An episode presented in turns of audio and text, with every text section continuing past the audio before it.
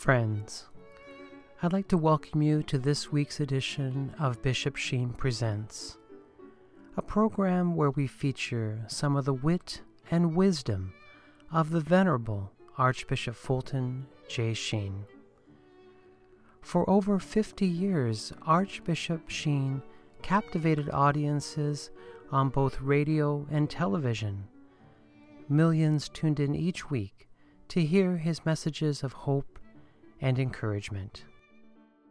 It is my sincerest hope that the reflections that you will hear today on this broadcast will truly touch your heart and, in a way, show you that your life is worth living. Hello, my dear friends, and welcome to this week's edition of Bishop Sheen Presents. I'm your host, Al Smith, and I want to thank you for joining me for uh, this opportunity we have each week to learn our faith together and to uh, have a few laughs. And, um, you know, we live in a very serious world sometimes, and uh, we need a little bit of humor. And, uh, of course, who better to give us that humor than the Venerable Archbishop Fulton J. Sheen? And so he'll talk today about the psychology of the Irish. And uh, we know of that good Irish humor that uh, Fulton Sheen uh, was uh, known for. And so he'll share from his television series uh, back from the 1950s on the psychology of the Irish.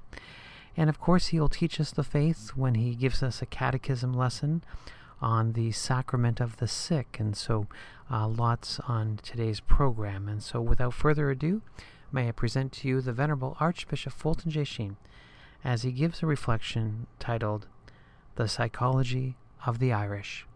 Please enjoy. Friends, we received so many complaints after giving the psychology of the Russian people and saying nothing about the Irish that we decided tonight to say something about the Irish. Incidentally, there's no red light on the camera. Is it because it's St. Patrick's Day and you're afraid to show red? I do not know where the camera is. There ought to be a red light on one of these. There it is. Since we gave the psychology of the Russians, we will give tonight the psychology of the Irish and reduce their psychological patterns to three traits. First, this one, of course, will surprise you.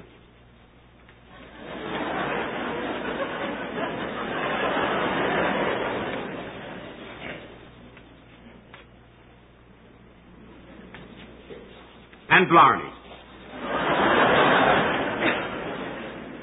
now, first of all, the fighting. It is sometimes said that people fight because they hate. Really, it is just the contrary that is true. They fight because they love. And the more a man loves, the more he fights for what he loves.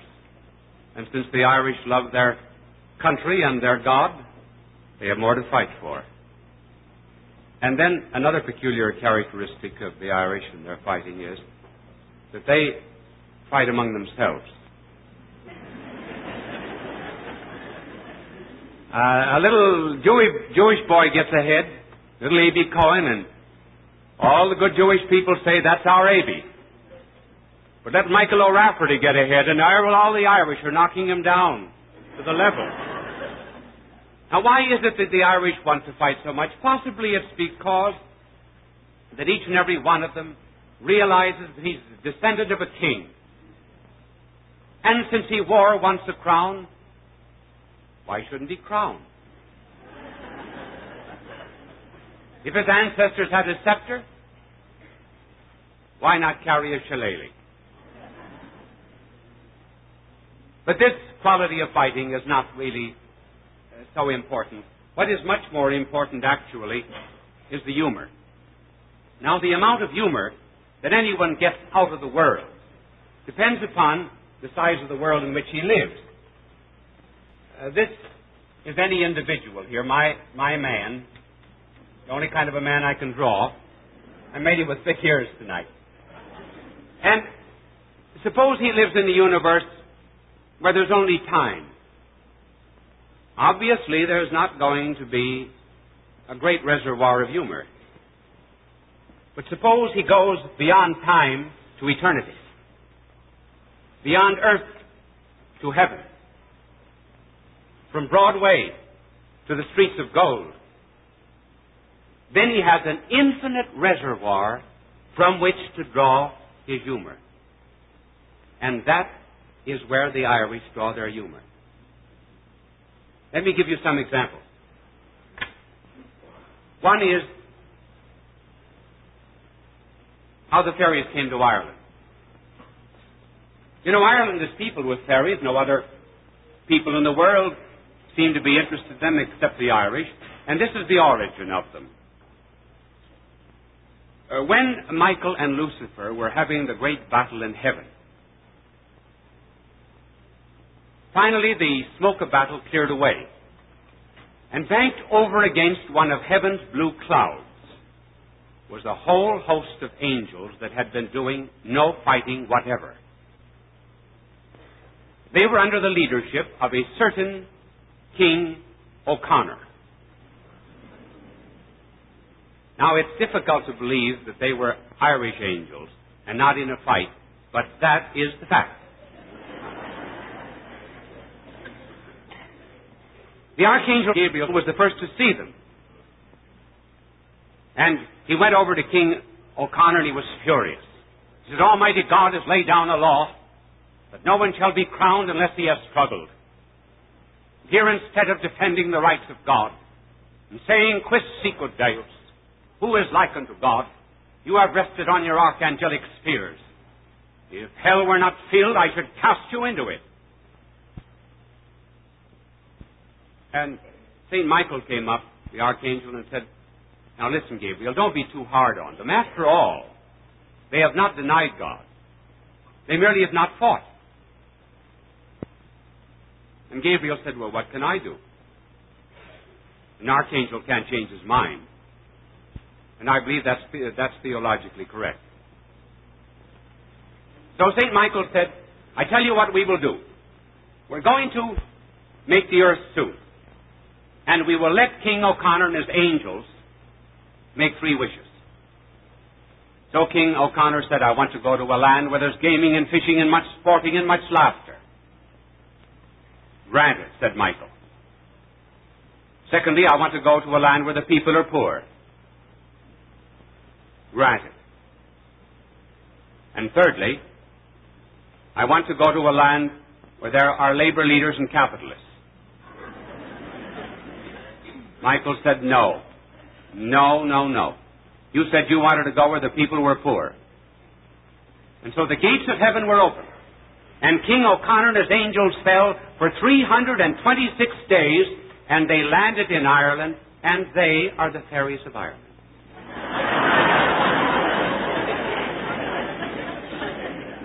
and then associated with them are the little leprechauns.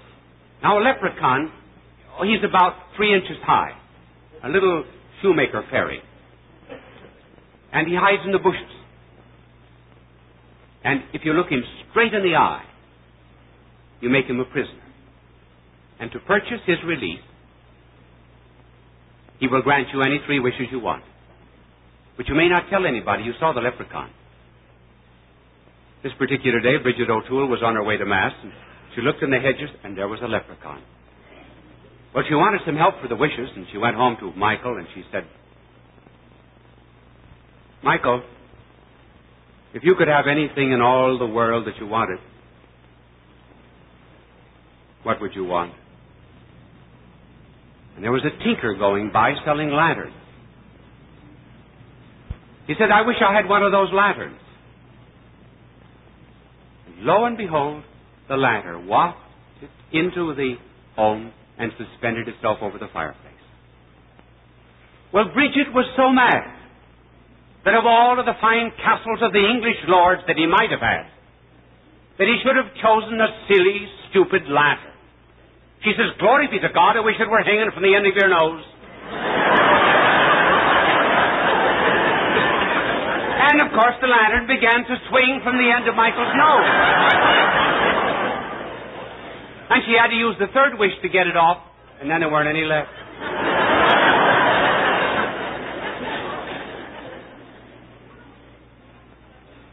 And it's that too, uh, that sense of the invisible and the eternal uh, that gives the Irish such a fine sense of poetry. Take this lovely poem of Joseph Mary Plunkett. I see his blood upon the rose, and in the stars, the glory of his eyes. His body gleams amid eternal snows. His tears fall from the skies. I see his face in every flower. The thunder and the singing of the birds are but his voice. And carven by his power, rocks are his written words. All pathways by his feet are worn. His strong heart stirs the ever beating sea. His crown of thorns is twined with every thorn. His cross is every tree. I remember another occasion when I recited that poem. It was some years ago at the Eucharistic Congress in Ireland. And if there was ever a time in my life that I wanted to give a really fine oration, it was then. First of all, because it was a Eucharistic Congress. Secondly, because it was in Ireland. And thirdly, because my grandparents did not come from Bessarabia.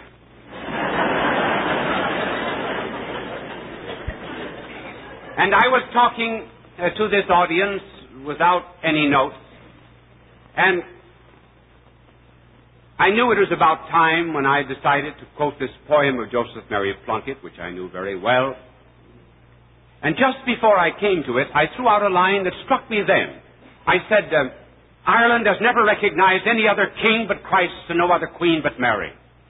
You can imagine how the Irish like that. And then I was to go into the poem.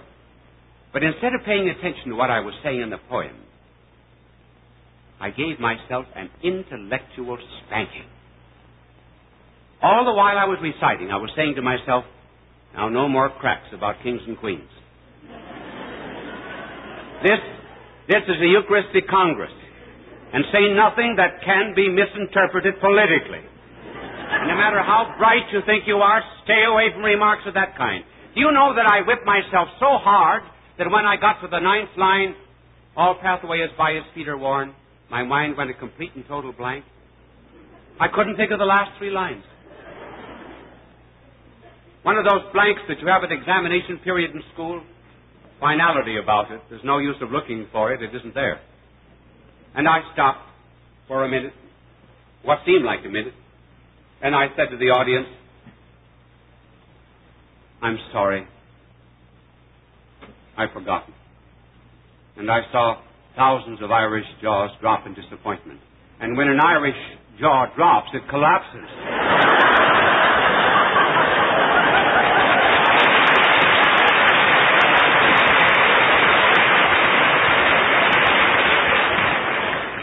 It's, funny what comes to your mind in moments like that when you forget. And what flashed across my mind then was the line of Patrick Henry. Not the ones that you know. Patrick Henry also said something else in his life. He said, he said, when you're in difficulty in an oration, throw yourself into the middle of a sentence and trust to God Almighty to get you to the other end. So I did. I said, I'm glad I forgot. Of course, I really wasn't. I didn't know how I was going to continue to. I started over again. I said, if I had ever wished to have forgotten anything, if I had ever prayed to have forgotten anything, I should have prayed to have forgotten these lines of Joseph Mary Plunkett. I think there's beautiful symbolism in the forgetfulness. And that symbolism is that standing on the anvil of Ireland's soil, one should be able to hammer and forge out the sparks of his own poetry and not be dependent even upon a magnanimous soul like Joseph Mary Plunkett.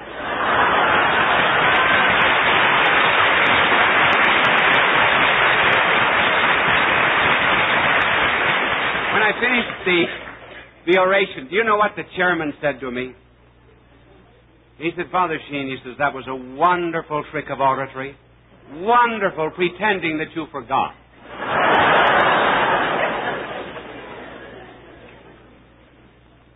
and that brings us to Blarney. You've been waiting for that. Now I should make a distinction. The distinction is between Blarney and Baloney.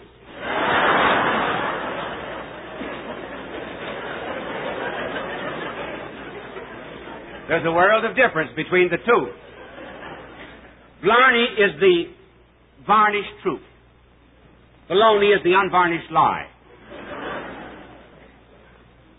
Blarney is flattery laid on so thin you love it. Baloney is flattery laid on so thick you hate it. For example, to tell a woman who's 40 you look like 16, that's baloney.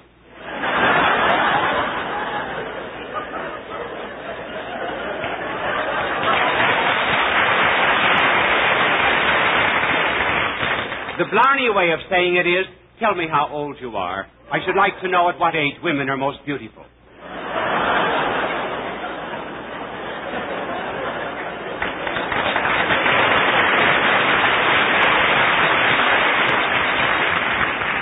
Last St. Patrick's Day, I saw an Irishman get up in the subway and give a seat to a lady, and she said, You're a jewel. And he said, Lady, I'm a jeweler. I set jewels. That's Blarney.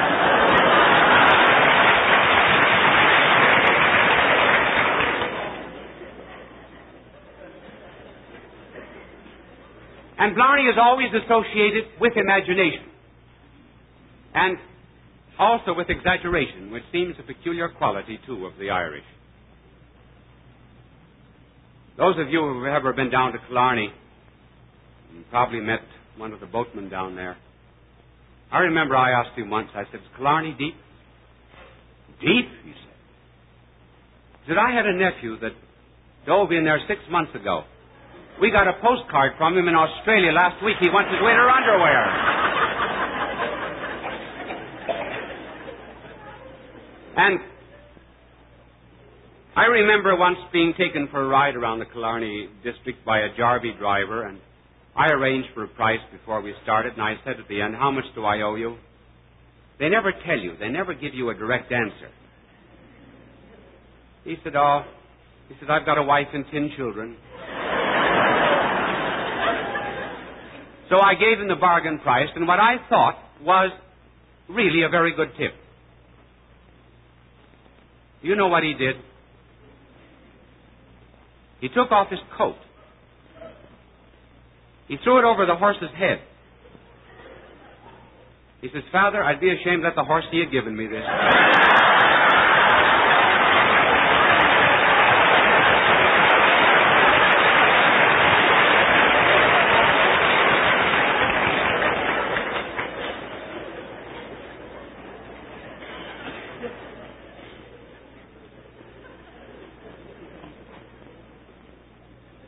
I once had to resort to Blarney. I went to a concert one night some years ago at Carnegie Hall. It was a dual concert given by John McCormack and Grace Moore. And on the way in, I met Lily McCormack, Mrs. John McCormack. And she said, Where are you seated? And I sat up in the balcony. She said, Well, come down, and sit in my box. So I went down, and sat in the box. John came out, sang a few songs, looked up Lily, his wife, spotted me, and he said, Oh, he said, I see we have Father Sheen in the audience. Let's have him come down and say a few words to you tonight. Well, I had no more business being on the stage of Carnegie Hall at a musical concert than I had taken Phil Rizzuto's place in the Yankee infield. so I went down. What would you say on such an occasion? Well, I told the life story of John McCormack. You know, he was born in Athlone, and this is the way I told it. That some angels and fairies assisted God in the making of the babe of Athlone. And one of the angels went to the Shannon and stole from out it its lilt. And the fairies went down to Killarney, where on one side of the road the sun shines, and on the other side it rains, like a child that smiles through its tears and makes human rainbows. And they carried the ray of sunshine and the tear back to Athlone, and on the way the ray of sunshine was converted into a smile, and the drop of rain into a tear. And the lilt and the smile and the tear were given to the babe of Athlone. And the angel who stood nearby said, Oh, if he only had a voice to articulate this lilt and this smile and this tear. I shall go to heaven and ask God for a voice. And God said, over there in that corner of heaven is a whole host of harps that have not been used since the day that Michael flashed his archangelic spears. Take from out one of those golden harps three golden cords string the throat of the babe of Athlone. And when the throat of the babe of Athlone had been strung with the golden cords from the golden harp of God, he cried. The angel said, Oh, how he will sing when he grows. But the fairies said, No man ever sings without an inspiration for a song. The angel said, Well, what kind of inspiration do we want? Where can we find it? Suppose I search for a flower. And the fairies and the angels went down the east coast of West of Ireland and up the west. And finally they came to Dublin, where they found a beautiful lily and he's been singing to her ever since.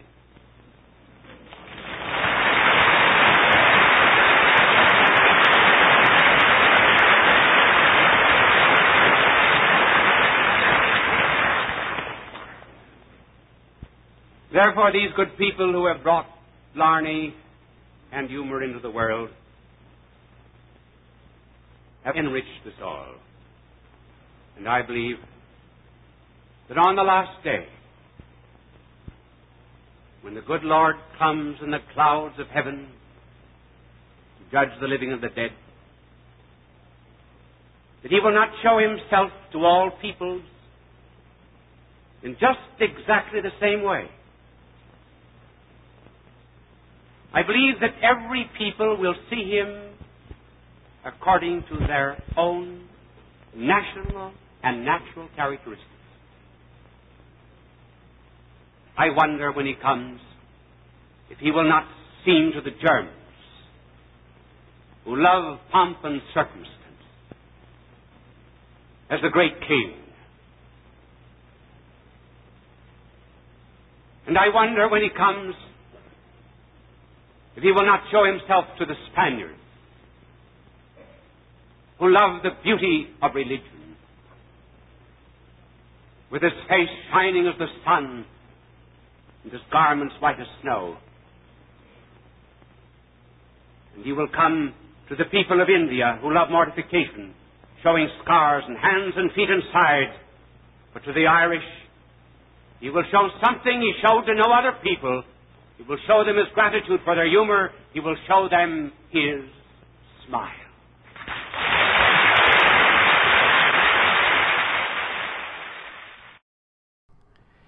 You are listening to Radio Maria, a Christian voice in your home. I'm your host, Al Smith, and I want to thank you for joining me today to listen to a little bit of the wit and wisdom of the Venerable Archbishop Fulton J. Sheen. Uh, people ask me all the time, what books should I order of Archbishop Sheen? And I always say, well, order them in bunches. They're they're always good. You can never get enough of Archbishop Sheen. And we have a few good friends that have given us discounts to our Radio Maria listeners. Uh, for those who uh, enjoy, uh, again, Sheen's wisdom through the good folks at Sophia Institute Press, and um, they've got nine uh, Sheen titles in their lineup. Uh, you can visit their website at sophiainstitute.com and uh, there you can use the promo code Sheen25 and receive a 25% discount of off any of the Sheen books or any of the titles that they carry. And so uh, there are as many, uh, I want to say hundreds and hundreds of books there at Sophia Institute Press. And use the promo code SHEEN25 at checkout to get your 25% discount. And our good friends at Tan Books uh, are offering us a 15% discount on any of their books, including some of their Sheen titles. And so you can visit them at tan.com or I should say tanbooks.com, but you know, you can Google that and you'll find them. But uh, again, hundreds, if not thousands, of books in their lineup. And again, the promo code SHEEN uh, to receive the 15% discount. So, uh, our good friends are passing on the savings to us Radio Maria listeners. And so, uh, and, and I have lots of books on Amazon.com. Uh, just Google Bishop Sheen today and you'll find all the books that I've self-published on Amazon. And so uh, there, I just kept the price really, really low, so everyone can afford Sheen. So, okay, there's my three uh, top tip tips today: Tan Books, Sophia Institute Press, and the good folks at Amazon.com. So. All right, and it's just not Amazon.com. There's Amazon.ca. There's Amazon Australia. Uh, there's Amazon.uk. So wherever you're listening, you can find some good Sheen books on Amazon. All right, we will now uh, have Archbishop Sheen give us his catechism lesson. And this came from a series he put together in 1965, uh, a 50 part series that uh, is still available today. Many people will Google the Sheen Catechism and download the MP3 recordings and have it for their own personal library. So, may I encourage you to do that in the near future. And please feel free to uh, download or upload or transfer files, um, you know, through our uh, many, um, I want to say, links that we have here at Radio Maria. I know the good folks at Radio Maria USA have an archive of all the programs that we've had on the air for the last year. And uh, good folks at Radio Maria Canada have over 300 uh, of the episodes that we've aired over the years there on their website too. And you can download those and replay them at your convenience. So uh, it's always good to have Archbishop Sheen uh, on your many devices, be it your cell phone, uh, in your car, or wherever you travel. So again, the uh, Radio Maria websites have, uh, again, the digital archives on the site that you can download. And you can always go to our website, bishopsheentoday.com, uh, and of course, you can find them there. So, uh, lots going on. All right, we are now going to enjoy this catechism uh, lesson on the topic of the sacrament of the sick. And so I'd ask you just now to relax and enjoy uh, the wisdom of Archbishop Sheen as he teaches us the faith. Peace be to you. Shakespeare speaks of the ills the flesh is heir to. It is of those ills and sicknesses that we speak in the sacrament of extreme unction. The sacrament could also be called the sacrament of the anointing of the sick. First of all, as regards sickness itself, it does many things to us, not only physically, but also psychologically. First of all, it cuts us off from many occasions of sin. The will to sin is certainly weakened by physical infirmity. Then to sickness also manifests the uniqueness of our personality. We begin to realize that I am I. Self is confronted with self. The soul sees itself as it really is. Sickness breaks the spell that pleasure is everything, that we ought to go on building bigger and bigger barns, and that life is worthless unless there is a thrill in it. It enables us also to readjust our sense of values. We begin to understand the words of our Lord. What doth it profit a man if he gain the whole world and lose his immortal soul? Then too it can end in death. There is a world of difference between the way the pagan faces death and the way the Christian does. The pagan fears the loss of the body. The Christian fears the loss of the soul. To the Christian, the physical life and the world are not everything. This world is only a scaffolding to him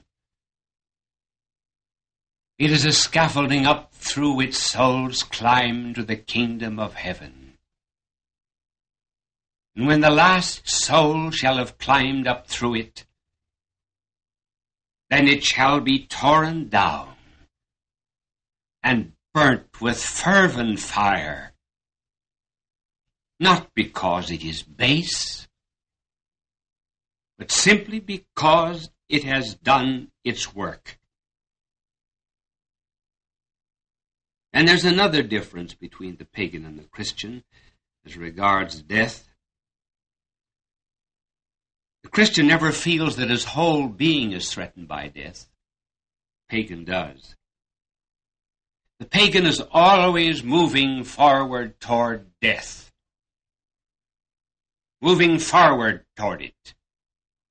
Like as if he were walking toward an abyss. The Christian is walking backwards from death. Well, how does he walk backwards?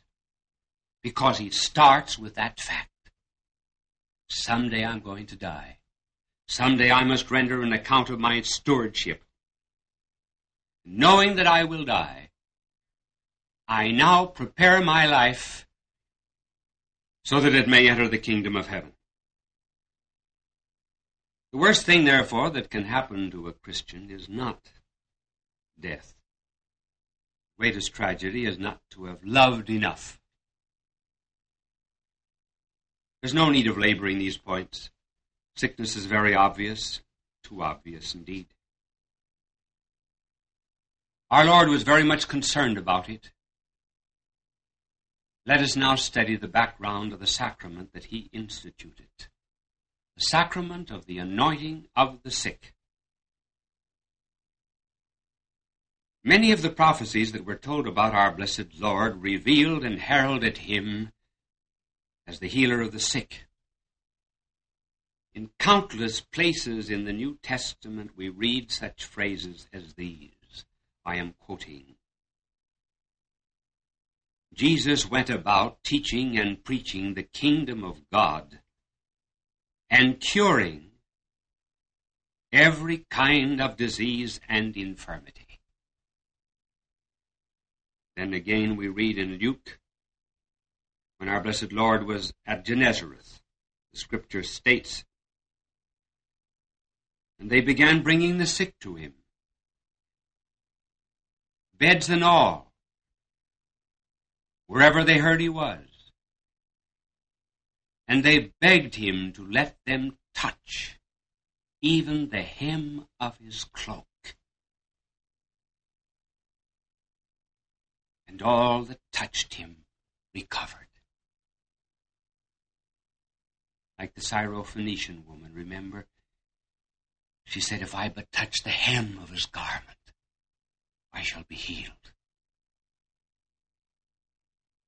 The gospel does not tell us all the miracles of healing, but St. John's ends up his gospel by saying that if he had written down all of the miracles that our blessed Lord had worked, the world would not be large enough to contain the books thereof.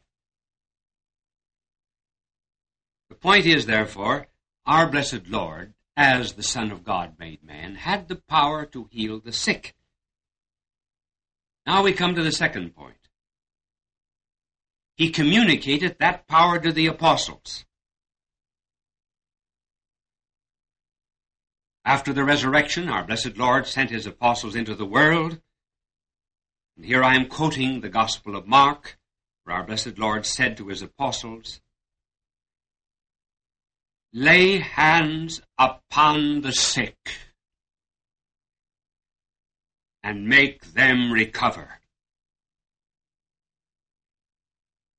And again in the Gospel of Luke, we read concerning the apostles, and this is a quotation, they worked cures everywhere. How did our Lord communicate this power? How did he tell the apostles to cure? He told them to do so by using oil, because the gospel tells us and they anointed with oil many sick people and healed them. Our blessed Lord instituted the sacrament of the healing of the sick, or what is called extreme unction, passed it on to his church. And we find that the early church was using the sacrament just as we use it now. St. James, one of the apostles, writing in his epistle, speaks of this sacrament that had been instituted by our Lord. And he says, Is one of you sick? Let him send for the priests of the church. Let them pray over him, anointing him with oil in the Lord's name. Prayer offered in faith will restore the sick man, and the Lord will give him relief. If he is guilty of sins, they will be pardoned. That is the earliest description that we have of the sacrament of the anointing of the sick. Now notice that our blessed Lord told his apostles to use oil. Just as our Lord in other sacraments used bread and water, so in this he uses oil because naturally oil was used to strengthen the body. Athletes very often would rub their bodies with oil. And our Lord therefore used it as the matter of the sacrament. Where does this oil come from? It is blessed by the bishop on Holy Thursday. There are three kinds of oils that are blessed on that day. Now, this oil for the sacrament, this particular sacrament, is distributed to various parishes. During the year, the priests anoint the sick with that oil. When the bishop blesses and consecrates these oils, he says this particular prayer over the oil that is used in this sacrament. with this heavenly anointing, let none be medicined, but that he shall find protection within and without. Gone all pain and sickness, gone every ailment of soul and body. Should there not be a sacrament for the sick, just as there is for the wounded? There's a world of difference between being wounded and being sick, between being cut by a knife and having smallpox. Our blessed Lord has instituted a sacrament for our spiritual wounds, namely the sacrament of penance. So he has a sacrament for the sickness of the body. The body that is united to the soul, too incidentally. And the beauty of this sacrament is that though the grace is communicated to the soul, it influences the body in a very special way. Not in the way in which the divine divinity of our blessed Lord influ- influenced the humanity that he took from his blessed mother. No. But in some mysterious way, the results of the passion of our blessed Lord are poured through the soul into the body. Because you cannot think of any part of the body that has not been a vehicle of sin. This particular sacrament now wants to do away with all of the traces of that sin, and thus in some way restore the body again to health if it be God's will. You cannot think of a single sin that did not come through the body. Not a one. Envy? That certainly came through the eyes. For example, you saw how much better the Joneses were doing. And you had to keep up with the Joneses. Pride. Your ear might have been involved. Someone told you that you were very smart, very beautiful. Drunkenness, adultery, robbery, blasphemy, all in some way involve the body that is the object of the sacrament. Even your feet, you walked into an occasion of sin. Even your nose. Your nose could have contributed to vanity. You may have smelled good cooking and ate too much. Then, too, considerable vanity could be involved in the use of perfume. Now, when a sin gets into the soul through the body, it always leaves a trace. Very much like certain diseases. They leave little remembrances behind, not the kind of remembrances that we would like to have. Viruses have tails. Now we're not speaking scientifically. But they do leave vestiges of themselves. That is why certain diseases are not contracted again. And that is why also, some diseases leave a very important trace, and sometimes embarrassing trace, like smallpox. So does sin.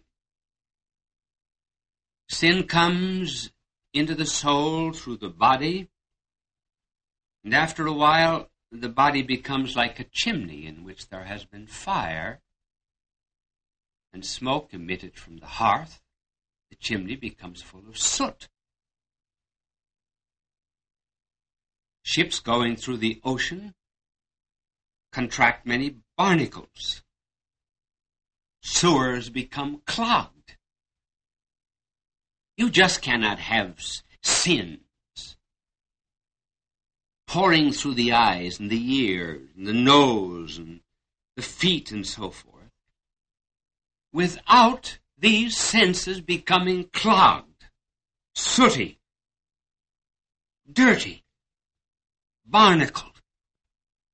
The church now purifies the avenues of sin, the eyes and the ears, the nose, the hands and the lips and the feet. And the purification takes place by the anointing with oil and the words of the priest. Now, this is what the priest says when he anoints your eyes. By this holy anointing and his most loving mercy, may the Lord forgive you whatever wrong you have done by the use of your sight. Amen. And the priest anoints your ears. He says, By this holy anointing and his most loving mercy, May the Lord forgive you whatever wrong you have done by the use of your hearing. Amen. Then the priest anoints the nose. By this holy anointing and his most loving mercy, may the Lord forgive you whatever wrong you have done by the use of the sense of smell. Amen. And your hands. By this holy anointing and his most loving mercy, may the Lord forgive you whatever wrong you have done by the use of your sense of touch. Amen. When the sacrament of extreme unction or the anointing of the sick is given to a priest, he is always anointed on the back of his hands. The laity are always anointed on the palm of their hands. The reason why the priest is anointed on the back of his hand is because the palm of his hand was anointed when he was ordained a priest. Continuing the sacrament, come to the lips. By this holy anointing and his most loving mercy, may the Lord forgive you whatever wrong you have done by the use of your sense of taste and the power of speech. Amen. Many anoint your feet. By this holy anointing and his most loving mercy, may the Lord forgive you whatever wrong you have done by the use of your power of walking. Amen.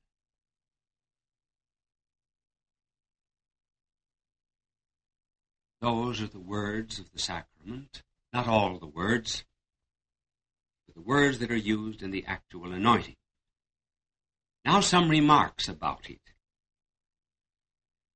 First, this sacrament is given only in serious illness. The one who receives it must be in some danger of death through sickness. It need not be the certitude of death, no. But at any rate, there must be some danger. That is why the sacrament of the anointing of the sick may not be given to soldiers that are going into battle. They are in danger of death, but not from sickness. If they are wounded, then indeed they could be anointed. Secondly, this sacrament should not be delayed until the patient is unconscious and can no longer join in the prayers. It should be given while he can lift up his soul to the healing power of Christ, who is refreshing his senses and his soul and his sin. Thirdly, the sacrament does not mean that the person is going to die. There are many who believe that just as soon as a priest is called to administer this particular sacrament, it means the patient is beyond hope. No, the Council of Trent refused to consider the sacrament of extreme unction only as a sacrament for the dying. The next point, and this is very important in the administration of this sacrament, there is no mention of death. None whatever.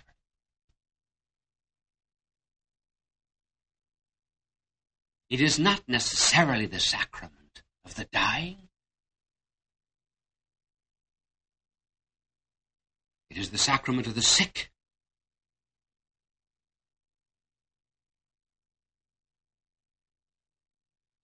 Here is the prayer that the priest recites after he has anointed the hands and feet and other members of the body. Now listen to this prayer. Note carefully that the word death is not used. Note also that the burden of the prayer is the restoration of the sick person. Cure, we beseech thee, O our Redeemer by the grace of the Holy Spirit, the ailments of this sick man, or woman as the case may be, heal his wounds, and forgive his sins, deliver him from all miseries of body and mind, and mercifully restore him to perfect health, inwardly and outwardly, that having recovered by an act of kindness, he may be able to take up his former duties. Thou who with the Father and the Holy Spirit liveth and reigneth God, world without end. Amen.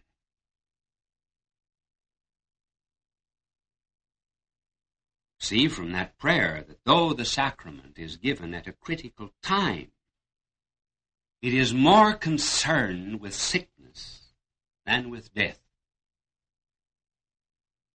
That is the reason why the sacrament could just as well and possibly even better be called the sacrament of the anointing of the sick. Because when we receive it, grace, of course, is always received with the soul. But as we said before, we are a unit, a composite of body and soul. And here this sacrament has a very special repercussion upon the body. To use a very modern word, we might call it the psychosomatic sacrament. Sacrament of body and soul. It looks to the healing of the body, not clinically, not just as a body. Because the church regards the body very differently than medicine. To the church, the body is not just an organism, but it is also the temple of God, the residence of divine life. This is why St. Paul says the body is for the Lord. Therefore, this sacrament looks to the body and seeks to give it relief in order that it will not impede the soul in its love of God. And our failure to see this is a failure to see the beauty of this sacrament. I wonder if we really bring to it all the faith that we should have. Did not St. James speak of the great faith that was demanded when the sacrament is received? Here it is the divine physician who comes to us, and we should look less to our disease than we look to him.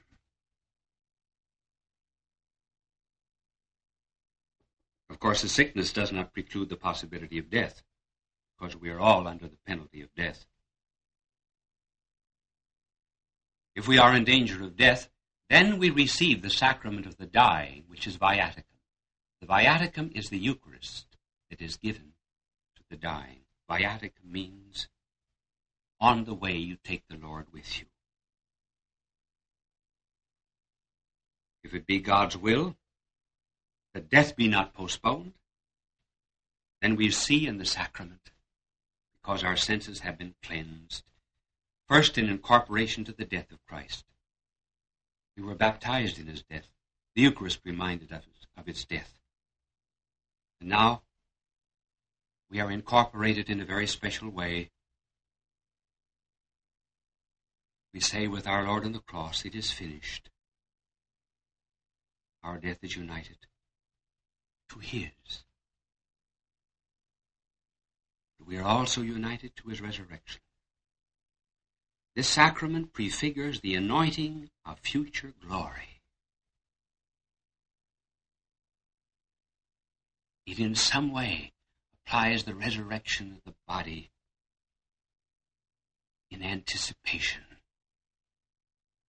applies it to our thoughts, to our desires. then we can go before God with all of the avenues of our body cleansed.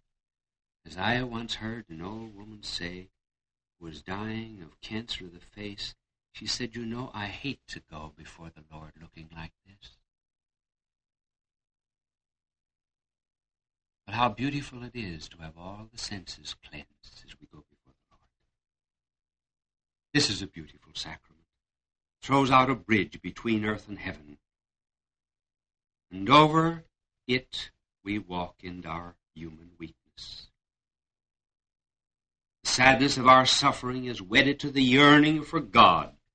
Joy and sadness meet. And if you would know what joy this sacrament gives, you would only have to go with us priests into the sick room and see us as we minister to the dying. Pray that you may never die without the sacrament. You are listening to Radio Maria, a Christian voice in your home. I'm your host, Al Smith, and I want to thank you for joining me for this week's edition of Bishop Sheen Presents. As I mentioned earlier to you, our good friends at Sophia Institute Press are offering a 25% discount on all of their books when you use the promo code SHEEN25 upon checkout. Their website is sophiainstitute.com, and our good friends at Tan Books are offering a 15% discount on all of their books to our Radio Maria friends, and their promo code is SHEEN, just the word SHEEN, uh, when you check out. And of course, a great selection of Sheen books on Amazon uh, through our good friends at Bishop Sheen today. And speaking of Bishop Sheen today, there is their website of bishopsheentoday.com, and there you'll find hundreds of videos, audio recordings, and books all at a click of a mouse. And so, again, everything Fulton Sheen. Look forward to seeing you again next week, and until that time, may the good Lord continue to bless you and keep you. May the Lord let his face shine upon you and be gracious to you. And may the Lord look upon you kindly and bring you peace. God love you.